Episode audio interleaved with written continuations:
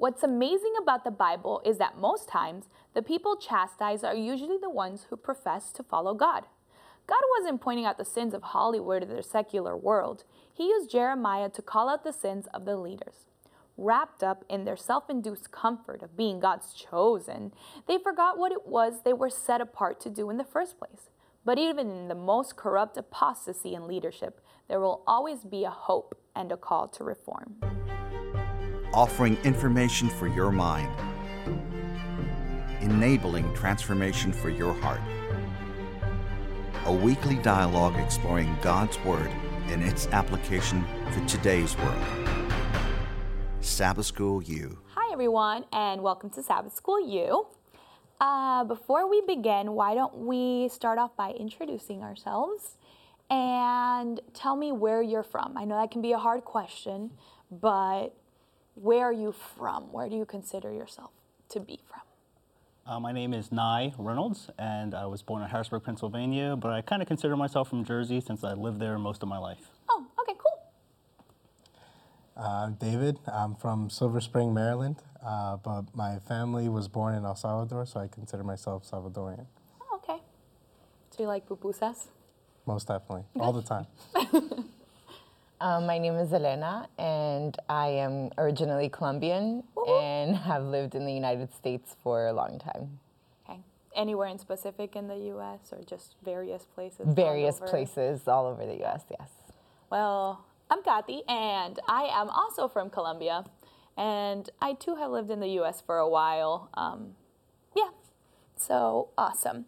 So to start us off, Elena, do you mind reading our Bible verse for the day and maybe praying Definitely. in your native tongue, whatever that is? So uh, the Bible verse is found in 2 Kings chapter 23, verse 25, and it says, Now before him there was no king like him, who turned to the Lord with all his heart, with all his soul, and with all his might, according to the law of Moses. Nor after him did any arise like him. Let's pray. Padre Celestial, gracias por este día, gracias por la oportunidad de estudiar tu palabra y por todas las bendiciones que derramas sobre nosotros. Por favor, sigue bendiciéndonos, bendice este estudio y a toda la gente que va a escuchar. En el nombre de Jesús, amén. Amen. Amen. Amen.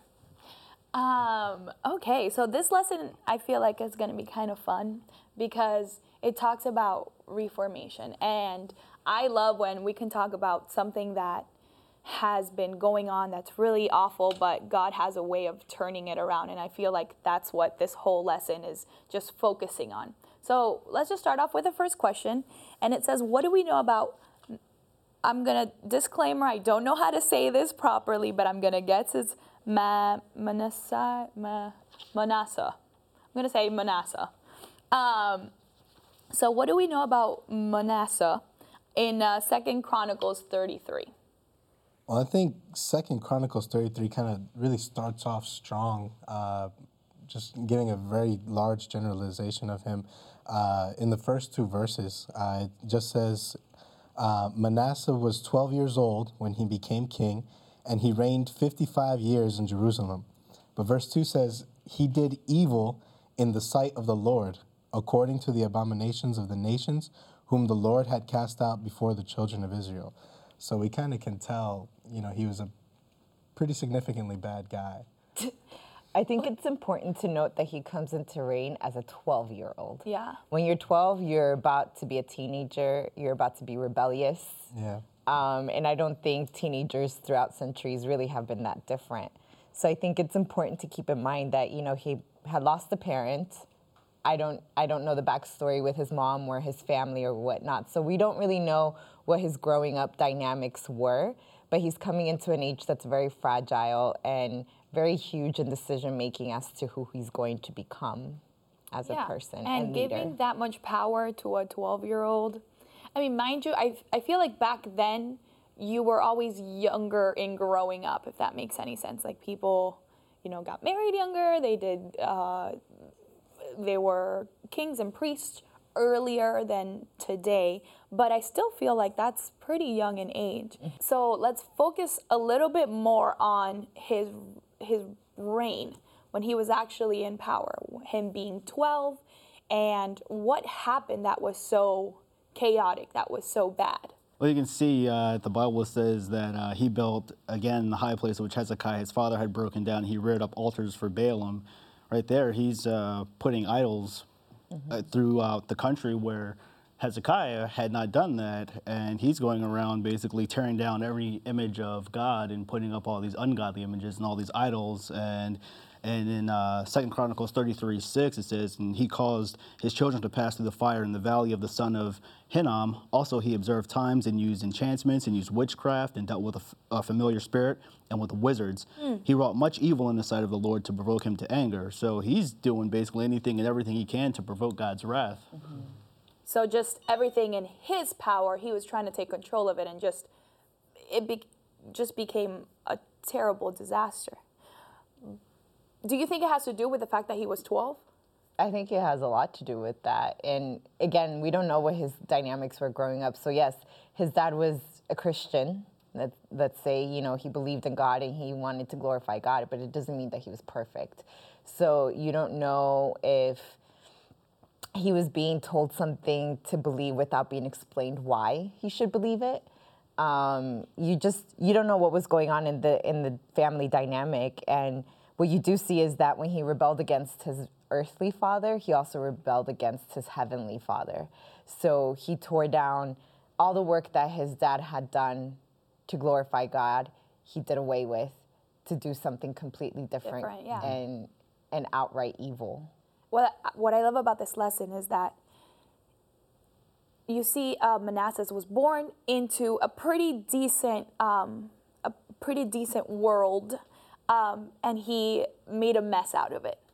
And later on, we're going to talk a little bit more about Josiah and the mess that he was born into, but what it came out to be. So it, it's I'm sorry, I'm getting ahead of myself, but it's really exciting. What does this chapter tell us about God's willingness to forgive? Because if we look at um, Manasseh's, I, I'm going to call him Manasseh's and just stick to it. um, when you look at Manasseh's, he, at the end, he turned around. It was too late for his kingdom, but he turned around. What does that tell us about God's forgiveness and how God responded to that? I think it tells us that no matter what you do in your life, no matter how far away you can be from God, God is always ready to forgive you and welcome you back. Um, because it, it basically didn't matter uh, all of the things that Manasseh did. The fact that he genuinely repented, he was able to free him from the captivity that he was in and allow him to, you know, continue doing what he was doing in his kingdom. it shows us that through all time, God has been the same. Mm-hmm. That the the lessons that Jesus is trying to teach us through the story of the prodigal son, for example, has always been true, is true, and will always be true. Mm-hmm. You know, he's basically saying, no matter what you do, I love you so much as my creation that I will forgive you as long as you are repentant in your heart and genuinely do so. And and sin no more, because we also see that Manasseh you know, asked for forgiveness and he was restored in his kingdom and whatnot.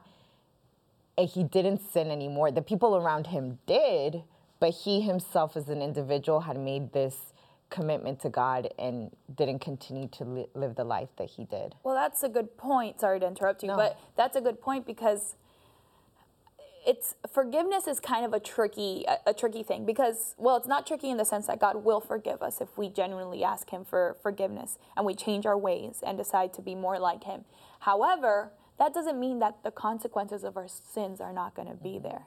And the consequences of all the bad choices that he made were still there. Um, there was, like you said, people around him still doing idolatry that's a really hard word to say or everything else that was going on around him was was still evil even though he had um, tried to change his way what does that tell us um, what does that tell us about our decisions can we apply that to our lives now Well, I think it's a reminder that, you know, the Bible says that God is love, He is love.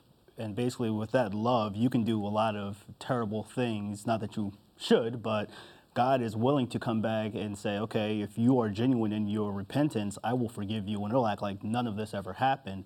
And in our own daily lives, I mean, not all of us sin to the same degree as other people to sin, but the Bible says that, you know, no sin is greater than another.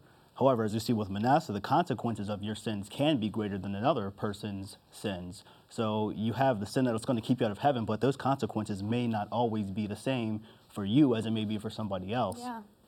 Well, if you look at, can you imagine what it would be like to be in his circumstance? Like, yeah, having done all this and then turning around and asking God for forgiveness and having God forgive you, but ev- all this is going on around you still. How would how would that make you feel? Horrible. Terrible, because you're like, oh man, I caused that. I don't know. It, that leads to our next question. Um, from examples in the Bible, what do you learn about keeping faith alive in the middle of what seems total apostasy? Um, how have you seen this in your life? Let's get up close and personal. Well, I think one of the first examples we see is Moses. So, you know, Moses has a turbulent journey himself before he becomes the leader that God wants him to be. And then once he is that leader for the people of God, he keeps like having to battle with their old ways that, you know, they picked up in Egypt and whatnot. And I guess, the weakness of the flesh. He keeps having to bring them back to God. Remember that He brought you out of Egypt. Remember mm-hmm. that He's going to take you to this promised land. And yet they build altars to idols and all and all these sorts of things. And yet Moses keeps going. You know, he's with them for 40 years in the desert. Or I can't remember exactly how many years. Uh, Let me be real. it's- but it's- it's a- a somewhere long in there, time, a yeah. long time and he keeps his faith alive and he keeps and he does that through direct relationship with god I mean, yeah, and I feel like the way we can apply that to our lives is there is so so many bad things going on around us. So so much apostasy. I don't think I'm using that right, but the point is if these people could keep their faith alive in the middle of what they were going to, if going through, sorry, and Manasseh in the middle of knowing that he was the one that caused this, I would have been like, oh, I, I can't. I was the one that caused these people to sin. I'm not going to stand here and pretend I'm better than them. You know, mm-hmm. like, and that's just my human way of thinking, but it kind of tells us that we could, if they could do it, why can't we? Does that make sense? Our next question says, What? Um, oh, okay, so now we're going, because this next question talks about Josiah. So I want to talk about a little bit about Amon. I think that's how you say his name, which was Manasseh's son, um, who also didn't do a very good job. Like, even after seeing his dad uh, repent and change, he came into leadership and still had a mess going on. And then came Josiah. And what was different? What was remarkable about his leadership? And how can we relate that to being leaders today um, and what's going on in our world? Well, I think it's interesting the contrast between Manasseh, Amon, and uh, Josiah because Manasseh, you have, he starts out and he's 12 years old. He's very evil. He's doing a whole bunch of wicked Very evil, things. sorry, Uh, well, I mean, he, he has witchcraft going on. He has wizards Yeah. going on. And, uh, and, Yeah, it- evil. and from the context of the verse, it sounds like he may have even been sacrificing his children. In Second Chronicles 33 8, it says, And he caused his children to pass through the fire in the valley of the son of Hinnom.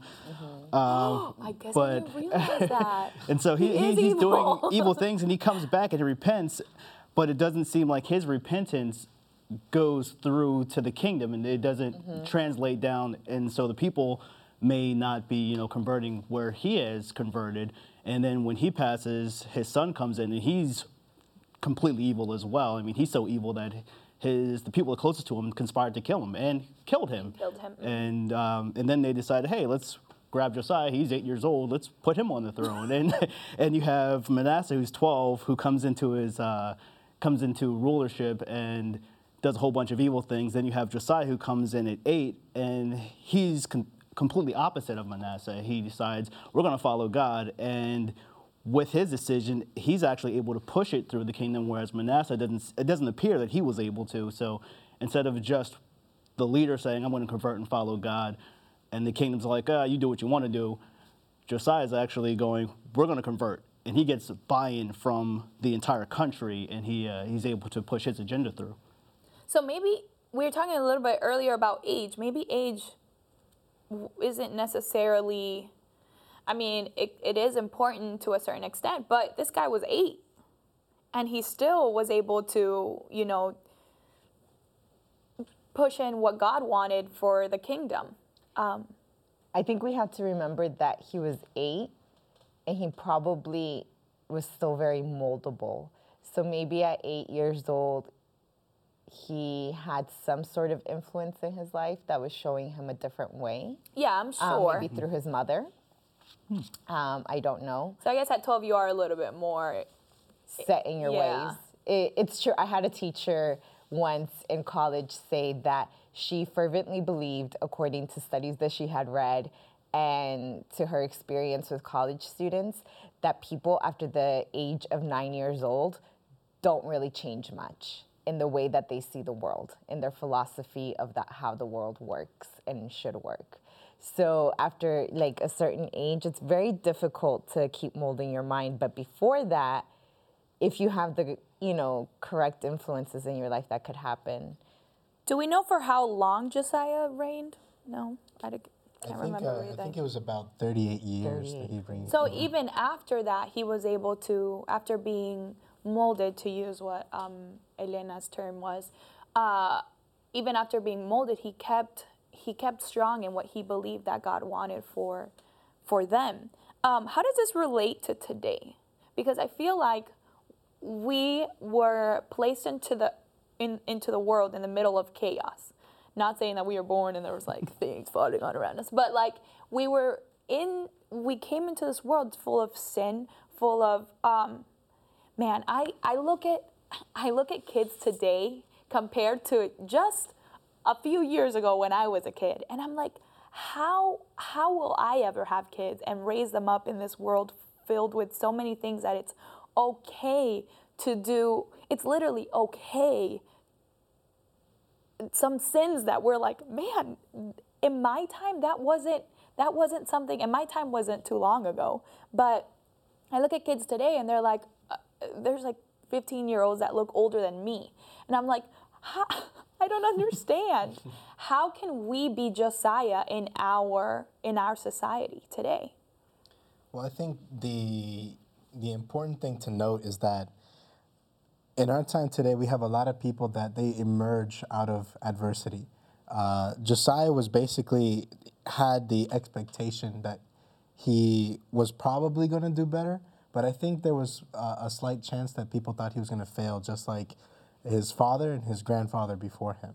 Um, I think for, for us, it's it's important to note that regardless of whatever history somebody has, they're able to do amazing things in the world. Like there there are a lot of uh, people that, that we can mention. None come to mind right now, but there are so many people that come out of absolutely terrible environments. You know, parents that were not good to them at all, but they became great influences to the world. So I think that's that's how it relates to us. I think if we look at um, Second Chronicles, oh, where is it? I just lost it. Oh, Second Chronicles 34 verses 2 and 3, we're gonna see that he was in the, you know, when we spoke about uh, Manasseh in in Ammon or Amon, I'm not quite sure. It doesn't really give us like a backstory, but here we get, um, and he did which that which was right in the sight of the Lord and walked in the ways of David, his, father. And then it says that again, like in verse three. So there was there was something in his history and his teaching that was reminding him that his forefather David was a man of God. Mm-hmm. And that because that man was his forefather and was a man of God, he should be the same. Mm-hmm. And he should seek that out. So I think us today, yes, the world is full of sin. Yes, there's all this craziness going around, but we need to go back into the Bible and remember there are these men and women of God that we've seen come out of like crazy situations and still follow the Lord. Like even David, he wasn't perfect, but he was also said to be a man after God's own heart. Um, so I think we have these examples of imperfect people seeking God, and we can do the same. Yeah, I think that's interesting in 2 Kings 20 through 25, which is the memory verse. It says, Now before him there was no king like him, who turned to the Lord with all his heart, with all his soul, and with all his might, according to the law of Moses, nor after him did any arise like him. And you were mentioning, you know, how he was um, being mentioned as, they have David being mentioned as his father. Mm-hmm. And this verse, it makes it sound like Josiah was doing even better than what David does. And we mm-hmm. consider David to be, you know, a man after Yeah. God's own heart. And he's coming in one of the worst time periods of ever where you know Right. where his kingdom's just full of evil and he changes it around and you look at the world today there's a lot of evil things going around but sometimes we don't think that we have the influence that we can but if we can get back to the bible and you know live our lives in a godly way we can have just as much influence as josiah had Right, right. I mean that it's true. And I think it's it sounds so great. But how can we do that? Realistically, how can we stand us stand apart from everything that's going on and be like real cuz it's not easy. When everything around you, when the TV shows that we see, everything on social media, when the people that we are at work with um, the people we play sports with in the middle of the week. Like when everything around us is going a certain way, how can we get out of that and literally go the other way? Um, recently, I shared this, but I, I said that we live in a time where everyone, you see this all the time, like the memes and inspirational quotes on social media, but they all say, be different, stand out, do something, whatever. But everyone is being that same different.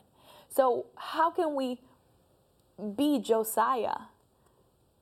I think it's important to just, um, even though it is extremely difficult, trying as much as we possibly can to keep our eyes on the Lord and also try to see who are the people around us that will enhance our spiritual relationship with God. I mean, you have a lot of people in the Bible that they struggled a lot. One one that comes to mind is Elijah. Elijah was by himself. He was very depressed at one point, but at the end of the day, he was granted access into heaven.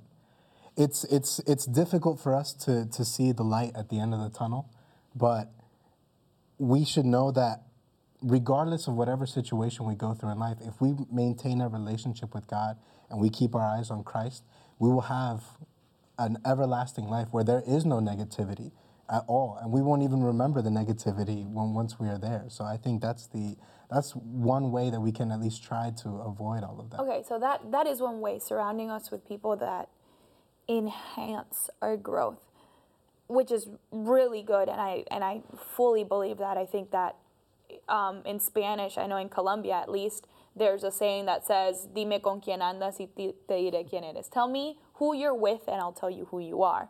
And um, that's that's very important to surround ourselves with those kind of people. However, we are called to step out of our comfort zone, step out of that you know circle of those people that you know do um, help us become stronger in our faith and reach out. I know I'm, I'm like getting so technical in this question right now, but I really Well, I just I don't think that there's a checklist of check if I do this, then I've been able to stand out and hold my own. Mm-hmm. I think the only thing we can possibly do is what everybody else in the Bible has done and have a relationship with God. For example, Joseph was able to run away from Potiphar's wife because he had more love for God than money and riches and this beautiful woman who was in front of him. Moses was also able to do what he did because of his relationship with God. Esther did what she did because of her love for God. Um, Ruth left, you know, decided to continue on with her mother in law, even though she didn't have to because she saw something different in her. So none of these people like had this checklist of this is what I'm going to do so that I can, you know, live my life this way, except for God. falling in love with God. Yeah. Yeah. It's true. Okay, let's go to our next question. That I mean, that answered all the questions. Um, how did discovering the book of law and the renovation of the temple help the spiritual life of the people during Josiah's reign? I think finding the uh, book of the law was kind of an eye-opening experience for them. Um, when Josiah heard it and had it read back to him, I mean, he uh, tore his clothes basically and was kind of like, hey, you know, we need to be following this. We have not been doing what we should be doing, and it kind of showed them that hey, you know, even though things are bad or have been bad, and we started making a change, there's still more to do. So I think it was kind of like a spiritual pick me up in a way. It kind of may be a, like a um, like an initial hit. It's kind of like, oh wow, we're not doing what we should be doing, but at the same time, it helps them to turn around and actually embrace that instead of seeing it as something negative. What can our, uh, like, how can we find that law per se? Like, there has to be something that we could look at or look towards and be like, oh, this is going to kind of revive our spirits in Christ. I think that fellowship, um, going back to what we were talking about earlier, surrounding ourselves with those people that will lay down the law for us and tell us what we're doing wrong and we're doing right. I think that for us at the end of the day, kind of rem- like a slap in the face, Kati, like get back into into shape with what you're doing. Um, to kind of close off, what was the main thing that you gathered from this lesson? Like, what was the most important thing to you about Josiah and his reign, or even Manasseh's and his reign, if you learned something from that? Well, for Josiah, I would say that um, when he reigned and he found the book of law, and you know was told to him that, you know, even though you have reformed, destruction is still coming to your kingdom. And even with that destruction, I think you, even when you have that relationship with Christ, it gives you something to hold on to and say, okay, I know bad things are coming, but with God, I can make it through it.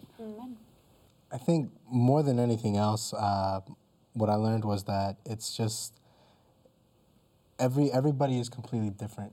Your actions are not genetic; they they don't pass down, you know, to you. Reach.